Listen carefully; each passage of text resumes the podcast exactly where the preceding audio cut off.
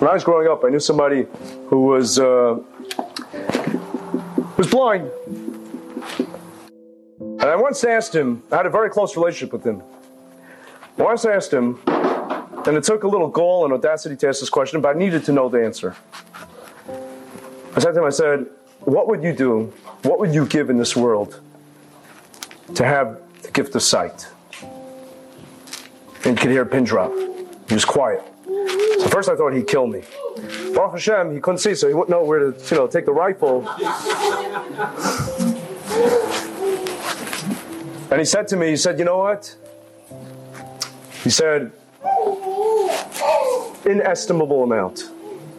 He says, if I had billions, I would give billions. If I had trillions, I would give trillions. I would give anything to be able to see my children smile. Anything in this world. And then he said something to me I'll never forget. He said to me, he said, You, Baruch Hashem, thank God, he said to me, You have the gift of sight. I said, Yes, I know. Thank God. He says, You know what that means? I said, No, what does that mean? He says, That means that you have within you not billions, but trillions of dollars.